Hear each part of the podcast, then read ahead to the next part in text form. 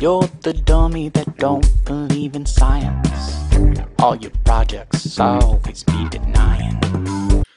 Hola a todos, soy Carlos Alfonso López y esto es Tu perro piensa y te quiere en Instagram.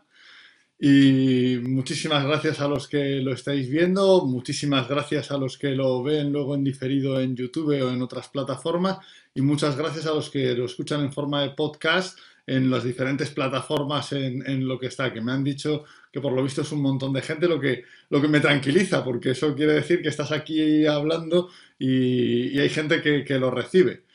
Quiero agradecer en concreto, en este caso, Que, que, durante tanto tiempo haya habido gente que, lo haya estado siguiendo y a quienes escribís para, para darme vuestras impresiones. Y quiero concretarlo en mi amigo entrenador y artesano del mundo del perro, Jorge Andreu, que me escribió un mensaje súper bonito, ¿sabes? Y que, me animó enormemente, pues diciéndole que, le encantaba ver el, programa y que, y que le, conectaba un poco, porque llevamos mucho tiempo sin vernos, pues con lo que vamos haciendo. Entonces, la verdad es que, bueno, pues es, siempre muy de agradecer y, es un gusto porque es verdad que a veces piensas, dices, bueno, realmente interesa, bueno, pues si le interesa a, a la gente, mm, también eh, mola. Bien, hoy quería hablaros, y quería hablaros muy rápidamente porque es un tema que daría para mucho, sobre un, sobre un área de conocimiento que quizá tenemos un poco eh, descuidada en el mundo del entrenamiento y comportamentalismo canino, que es el aprendizaje social. ¿Vale? O sea, quizá casi todos nuestros conocimientos se enfocan en cómo aprende un perro individualmente, cómo aprende en una situación por sí mismo, cómo aprende en relación exclusivamente con su entorno un poco objetual. Muchos de los, de los experimentos, muchas de las pruebas que se hacen eh, para conocer cómo aprenden los animales y qué cosas son capaces de hacer, se hacen con animales eh, aislados, ¿no? Con animales que están ellos solitos, ¿vale? Y hola Víctor, sabes que están ellos solitos y que y a los que se les presenta una situación que tienen que resolver, ¿no? En este caso es normal, claro, obviamente, que, el animal extraiga la información necesaria para realizar el aprendizaje y se relacione principalmente con el entorno objetual, con los estímulos atractivos, poco atractivos, con todo esto. ¿Vale? Y es muy importante saber esto, pero lo cierto es que los perros, como las personas y como todos los mamíferos sociales, tenemos una gran capacidad para aprender de otros, para aprender de otros sujetos, para aprender de, de otros individuos, principalmente de los que son de nuestro grupo social, principalmente de los que son de nuestra especie, pero también De, mm, de, de, cualquier otro sujeto al que le atribuyamos la, esa, esa, categoría de, individuo. ¿no? O sea, de hecho, eh, es, es, curioso que los entrenadores no tengamos esto más en consideración porque es muy, muy habitual que, un entrenador, eh, cuando ve a otro entrenador cuyo trabajo valora, se fije, mire, ¿no? Intente ver lo que está haciendo para aprender cosas, ¿vale? Fijaos que ahí sencillamente está viendo a otro sujeto y está aprendiendo cosas para mejorar su práctica posterior, ¿no? O sea, realmente eh, perros y personas estamos muy dotados, ¿vale? Estamos muy dotados para aprender de otros sujetos. ¿Vale? En el caso de los perros, eh, pueden aprender con mucha facilidad de observando a otros perros y pueden aprender con mucha facilidad observando también a personas. ¿Vale? Quizá eh, ese exceso de enfoque en el, aprendizaje individual ha hecho que no utilicemos estos procesos en nuestro provecho. ¿Sabes? Porque hay varios procesos que nos permiten, que nos permiten, hola, Working Dog Equipment, ah, os pongáis los nombres en inglés, es muy complicado, ¿eh? Ah, bien, entonces, vamos a repasar un poco las principales formas de aprendizaje social que tienen los perros y vamos a ver para qué nos podrían servir ¿no? a, los entrenadores, a los comportamentalistas. Porque esta idea del perro enfocándose siempre en de dónde va a aparecer su, recompensa, su gratificación, eh, eh, en el que, pues, eh, lo decía hace poco Gonzalo Figueroa en, en uno de sus posts, decía que es que, bueno, que para que el perro te mire a la cara te pongas una pelota debajo del brazo, bueno, es como la máxima desatención al aprendizaje social. Sea, si tu interlocutor te va a dar información valiosa y estás conectado con él y en sintonía con él, mirarle a la cara es lo más natural del mundo y lo difícil sería hacer otra cosa. A mí me costaría mucho estar hablando con alguien eh, que me estuviera contando algo valioso y estar mirando a otras cosas, ¿vale? Sin embargo, nuestro sesgo hacia el aprendizaje individual hace que volvamos complicado lo que es sencillo. ¿Vale? O sea, que el perro nos mire, que nos atiende, que se coordine con nosotros, que además es algo para que los que practican adiestramiento deportivo es fundamental. ¿Vale? Que el perro se sincronice y se coordine con nosotros y trabajemos de una forma conjunta y social. Entonces vamos a ver qué cosas, qué formas de aprendizaje social principales tiene el perro y cómo podemos pues un poco aprovecharlas, ¿vale? Y os comparto la pantalla y primero pues definimos el aprendizaje social, que si os fijáis tiene que ver con la adquisición de información, ¿vale? O sea, ojo porque el aprendizaje social puede ser adquirir información que te permita aprender más tarde, ¿vale? Es decir, adquirir información por ejemplo, cuando estamos viendo a ese otro entrenador para ver qué cosas hace que, son más finas que nosotros o que a nosotros no se nos han ocurrido, en ese momento no haces ninguna conducta. Acumulas la información y cuando luego te llegue el momento, ¿sabes?, de aprovecharlo, vas a, vas a utilizarlo y vas a convertirlo en conducta. Hola, Paula. Y o la realización de conductas, el aprendizaje social también implica realizar conductas o bien nuevas o bien variaciones de conductas conocidas. ¿vale? Pero realizarlo a través de observar, interactuar y relacionarse con otros sujetos normalmente de su grupo social, siendo tanto más importante y tanto más frecuente que aparezca aprendizaje social cuanto más tiempo pase el aprendiz en contacto con otros individuos. Es decir, tú te vas a fijar, eso nos pasa también, nos pasa también a nosotros. O sea, eh, tú eres mucho más capaz de aprender de alguien a quien llevas mucho tiempo observando y con quien te comunicas muy bien y que conoces muy bien, porque notas un pequeño cambio, notas una pequeña inflexión, notas una pequeña modificación de lo que hacía antes y dices, esto es lo que me está funcionando ahora. ¿Vale? Y ya digo, es que es una cosa que podemos aprovechar para tantas cosas y que estamos desaprovechando tan, tan, tan, tan, tan tristemente que, que me parecía importante hacer un programa para ello. Vamos a ver cuáles son las principales formas de aprendizaje social que podemos utilizar. La primera es lo que se llama la facilitación, ¿vale? La facilitación es que el hecho de que un individuo realice una conducta puede facilitar, de ahí su mismo nombre, o sea, da lo que promete, es un proceso eh, honesto, ¿sabes? Eh, que, eh, que, un individuo realice una conducta puede facilitar que al observarle, otro individuo elija voluntariamente llevar a cabo la misma conducta, ¿vale? Esto seguro que alguno que, alguno habéis visto el, hecho de que, de que después de que un perro salte varias veces, que un perro vea saltar a otro varias veces, vaya al salto y lo aborde, sobre todo si es un salto no exigente, no atlético. ¿Vale? El perro dice, pues vamos a saltar, si aquí lo que, lo que mola es saltar, vamos a saltar, ¿vale? Pero sirve para más cosas. Por ejemplo, eh, nosotros lo hemos utilizado para que perros que tenían, por ejemplo, que, estaban durmiendo en lugares inadecuados, pues eh, a lo mejor en el sofá y sus tutores no querían hacer esto, pues para que elijan una nueva cama, a veces el que vean a otro perro utilizarla facilita que empiecen a usarla. Y sobre todo es muy importante en la recuperación de perros inapetentes, en recuperar eh, la conducta alimentaria normalizada de perros inapetentes. Es bien sabido que la conducta alimentaria eh, se facilita enormemente viendo comer a otro. Nos pasa también a nosotros. O sea, llegas sin hambre a un sitio, están todos comiendo y dices, pues venga, ¿vale? Entonces podemos aprovechar la facilitación para, lograr que un perro inapetente eh, se anime a volver a comer. Podemos lograrlo para que realice conductas que, que, esté haciendo otro perro eh, de, su entorno.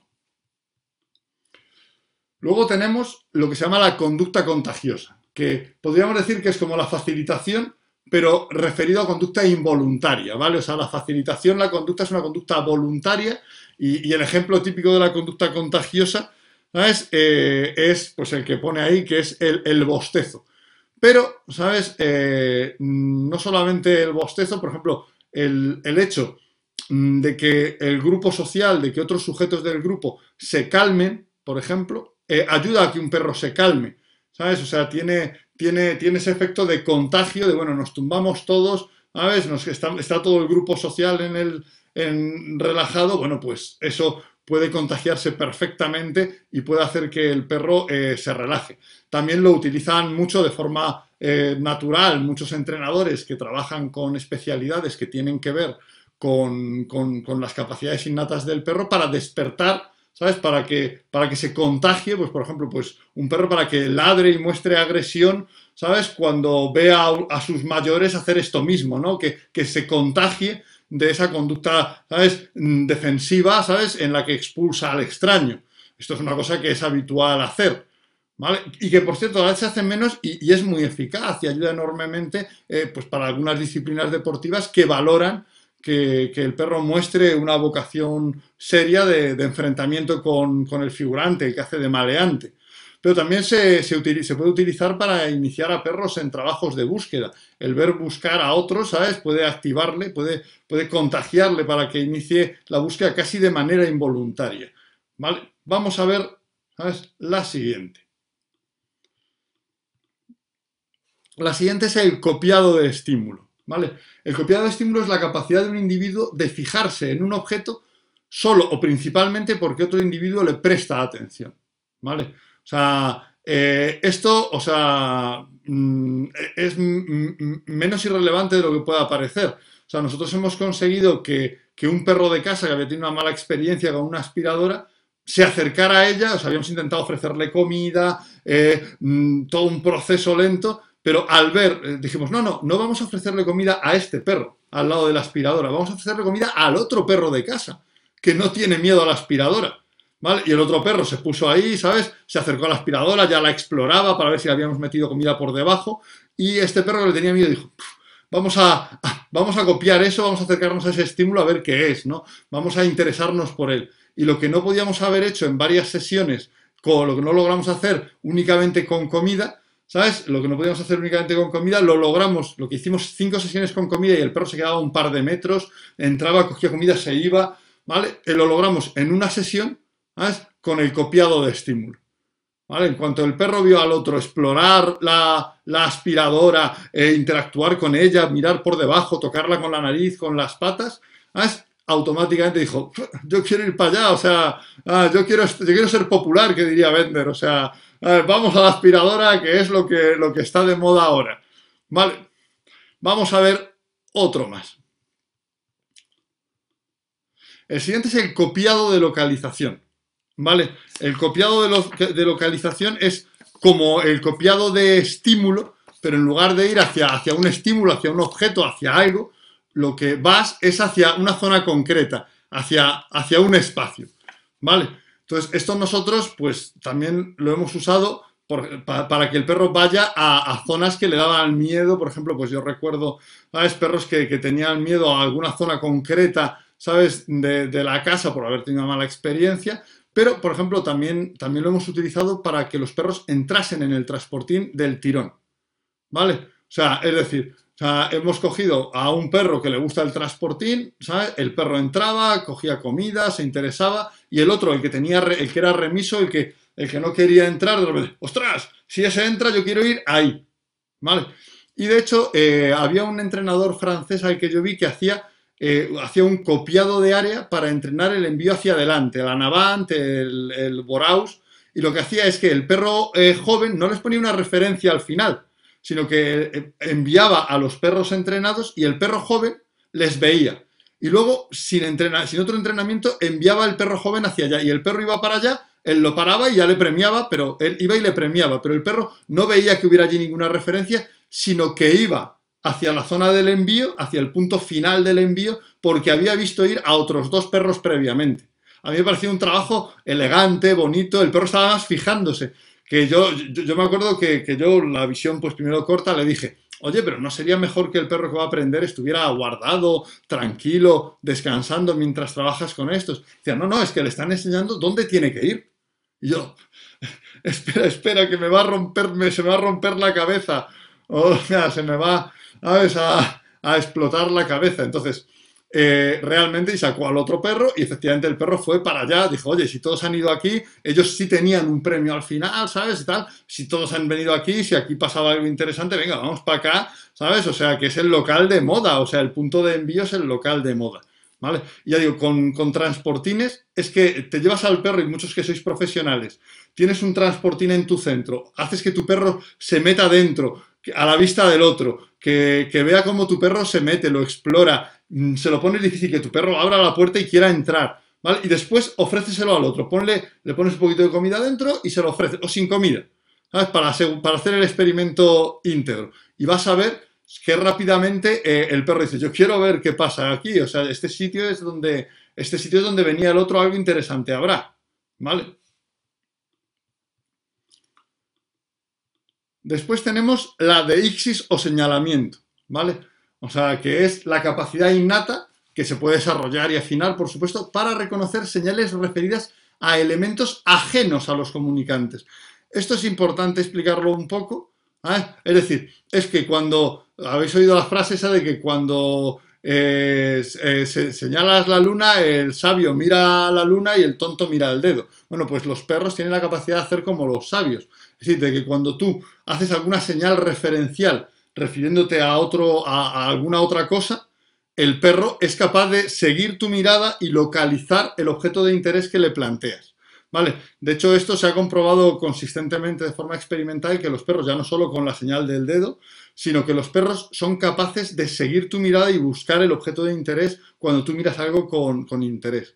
Y en esto yo tengo una, una anécdota muy graciosa ¿Sabes? Que es que pues un perro, un perro mío cuando lo presenté a la IGP1 hace pues como, como casi 20 años, o sea, hace 17 años, o sea, una burrada de años.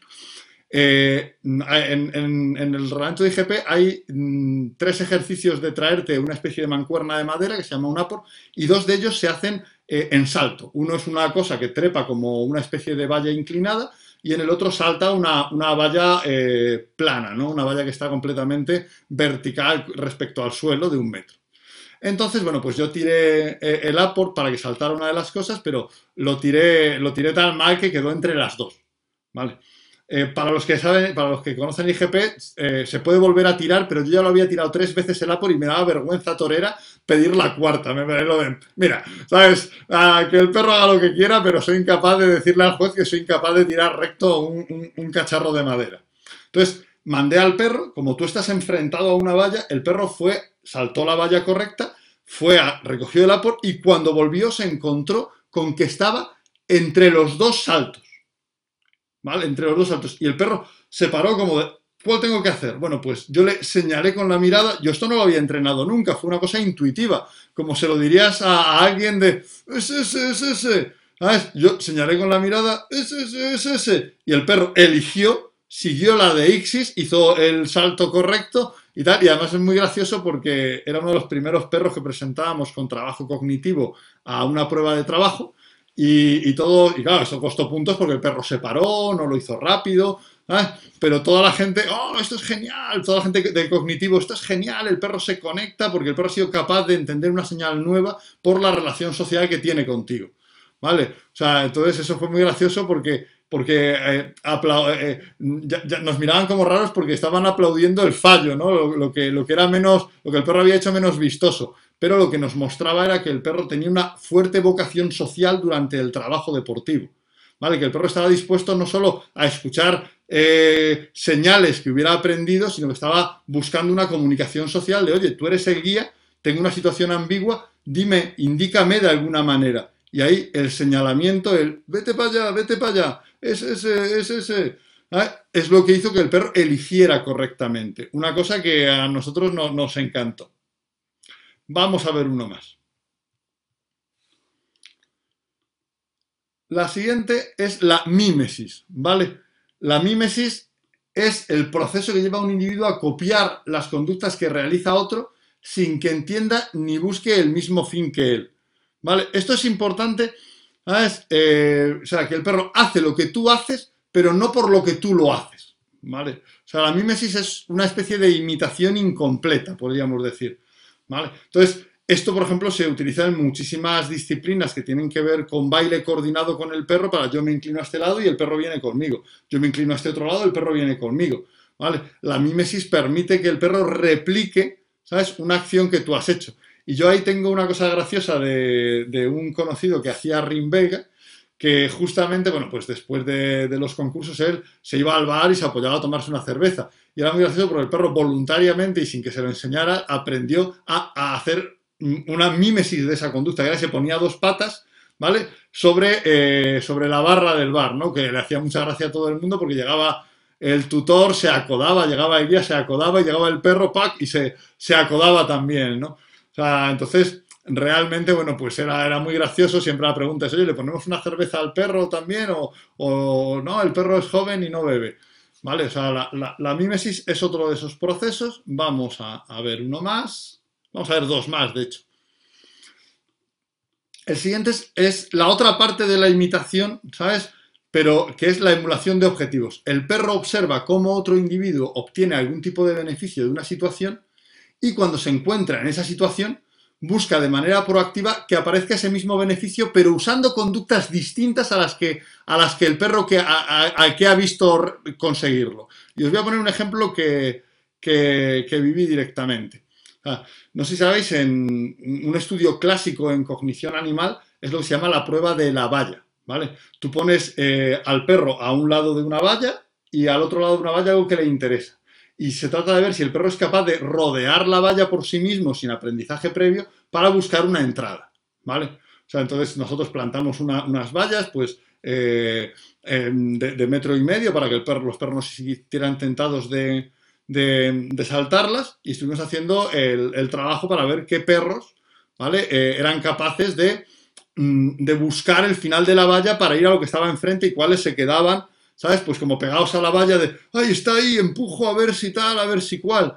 Vale, entonces, esto lo estaba viendo un perro de un compañero, o sea, toda la prueba lo estaba viendo un perro de un compañero desde su coche, ¿vale? O sea, estábamos haciendo la prueba. Entonces, cuando lo soltamos, ya no había premios en el otro lado, pero el perro dijo, en aquel lado es donde hay algo interesante. Entonces, yo quiero llegar a ese lado.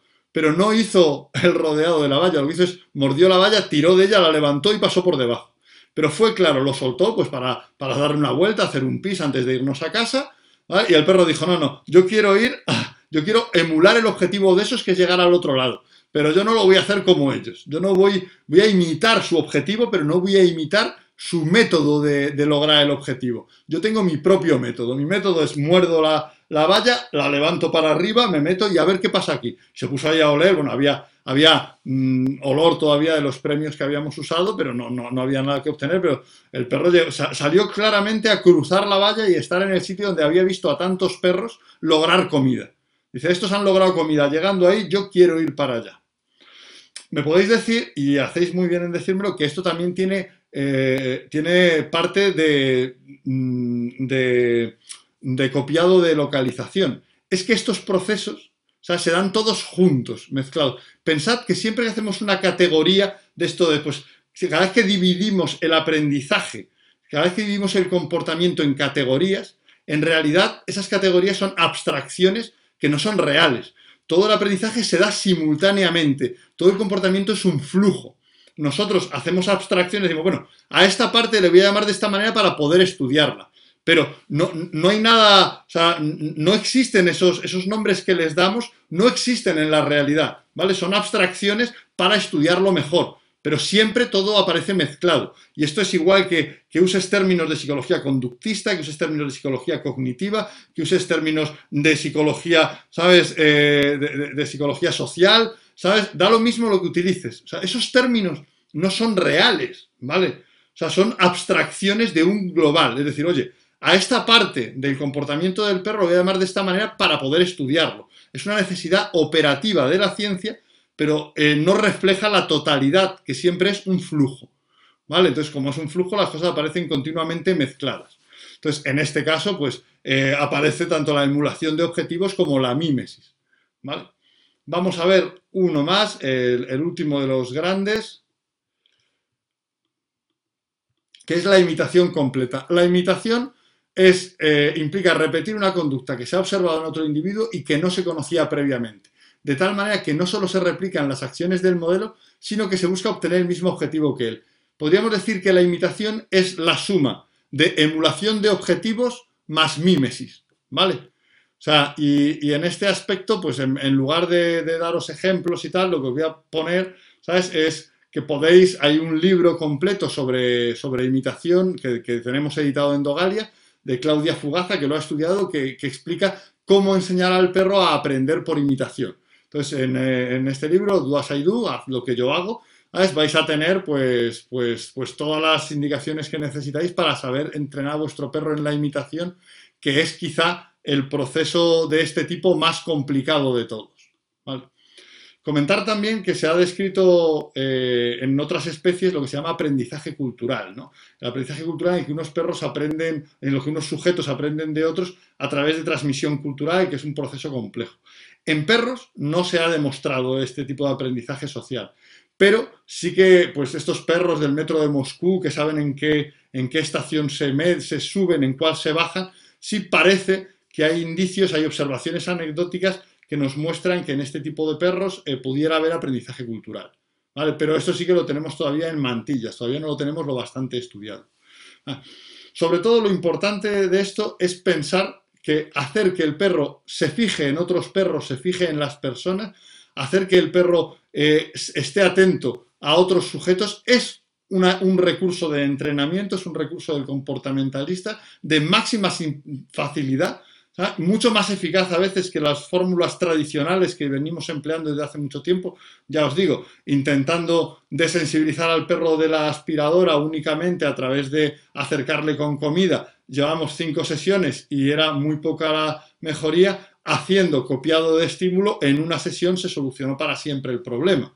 Por tanto, no, consideréis esto solamente un conocimiento estéril o una especie de, aprendizaje de conceptos que, no sirven para nada, sino realmente empezad a pensar en cómo aplicarlo a vuestra práctica profesional, a vuestra práctica deportiva, a vuestra forma de trabajar con los perros. Al principio es normal que se nos ocurran pocas cosas, ¿vale? Al principio es normal que se nos ocurran pocas cosas, pero vais a ver que según vas pensando en ellos te van ocurriendo nuevas ideas. Eso es porque no estamos acostumbrados a pensar usando esos conceptos. Estamos acostumbrados a pensar usando otros conceptos y esos son los que operamos con más fluidez. Es de máxima relevancia para, para la tecnología del comportamiento el conocer diferentes enfoques conceptuales para entender qué aportes a la tecnología nos puede traer cada uno de ellos.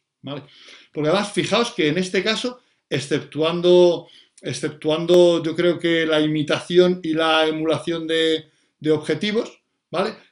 Mm, los otros, todos los demás tienen un, todos los demás tipos de aprendizaje tienen una ventaja sustancial, todos los demás tipos de aprendizaje social que hemos visto, una ventaja sustancial, ¿ah? y es que el perro puede hacerlos prácticamente simultáneamente a que nosotros le demos la información. Esto nos dice que el perro puede estar haciéndolo casi de inmediato según empezamos a hacerlo. O sea, una latencia mínima que nos permite, por ejemplo, en deporte, una sincronía máxima o en trabajos eh, comerciales, un ajuste inmediato de lo que queremos que el perro se entere. Una información que llega al perro en, tiempo real, que no requiere eh, muchas repeticiones, que no requiere aproximaciones en muchos casos, que, llega, ¿sabes?, del tirón, aunque por supuesto no siempre es así, pero en muchos casos se puede lograr esto. Entonces, no vamos a desaprovechar eso, vamos a incorporarlo, ¿sabes? Tampoco se trata de que esto eh, saque otras de las herramientas que tenemos en, nuestro, nuestra mochila de herramientas de comportamentalistas. Se trata de que se sume. ¿Vale? Y ya os digo, yo realmente el día que vi un perro ir al envío hacia adelante, sin que alguien, nadie le hubiera puesto nada adelante, sin que tuviera referencias y sencillamente porque otros perros habían estado allí, el día que el perro superó en una sesión el miedo a la aspiradora, el día ¿vale? en el que un perro inapetente pudo volver a empezar a comer, el día en el que un perro que tenía miedo al transportín entró en una sola sesión en el transportín, todos esos días te hacen decir, quizá tengamos que incorporar esto sistemáticamente a nuestro trabajo. Y eso es lo que, lo que os iba a contar hoy muy rápidamente sobre el aprendizaje social. Podéis indagar más sobre él en mis perros, en mis libros En tu perro piensa y te quiere. Podéis indagar en un montón de libros. Eh, en, en, el libro puesto de Claudia Fugaza, centrado principalmente en la imitación. O sea, e, e, ampliad el concepto, incorporadlo, aprovechadlo, hacedlo vuestro y convertirlo en una herramienta operativa para mejorar vuestros resultados y ayudar a más perros a hacer mejor las cosas y a ser más felices. Y con eso es todo lo que os quería decir. Voy a dejaros con Derek Clegg y por cierto, con un anuncio de una nueva convocatoria de nuestro curso de adiestrador profesional online porque eh, se ha llenado por completo la anterior convocatoria que publicitamos en programas anteriores. Lo que, oye, es una noticia estupenda, pues porque me hace mucha ilusión que, la gente se anime a, hacer formación con Educan y ahora nos viene estupendamente bien para pagar la hipoteca y para pagar todas las mejoras en la caja verde. Así que no, no, no os sintáis mal si queréis apuntaros como locos y tal a, ello. ¿Vale?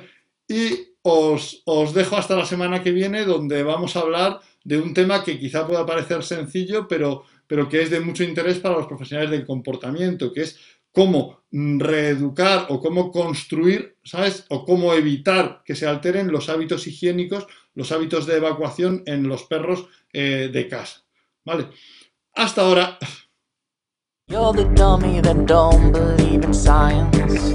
All your projects always be denying. You're the one I love, you're the one I wanna give to.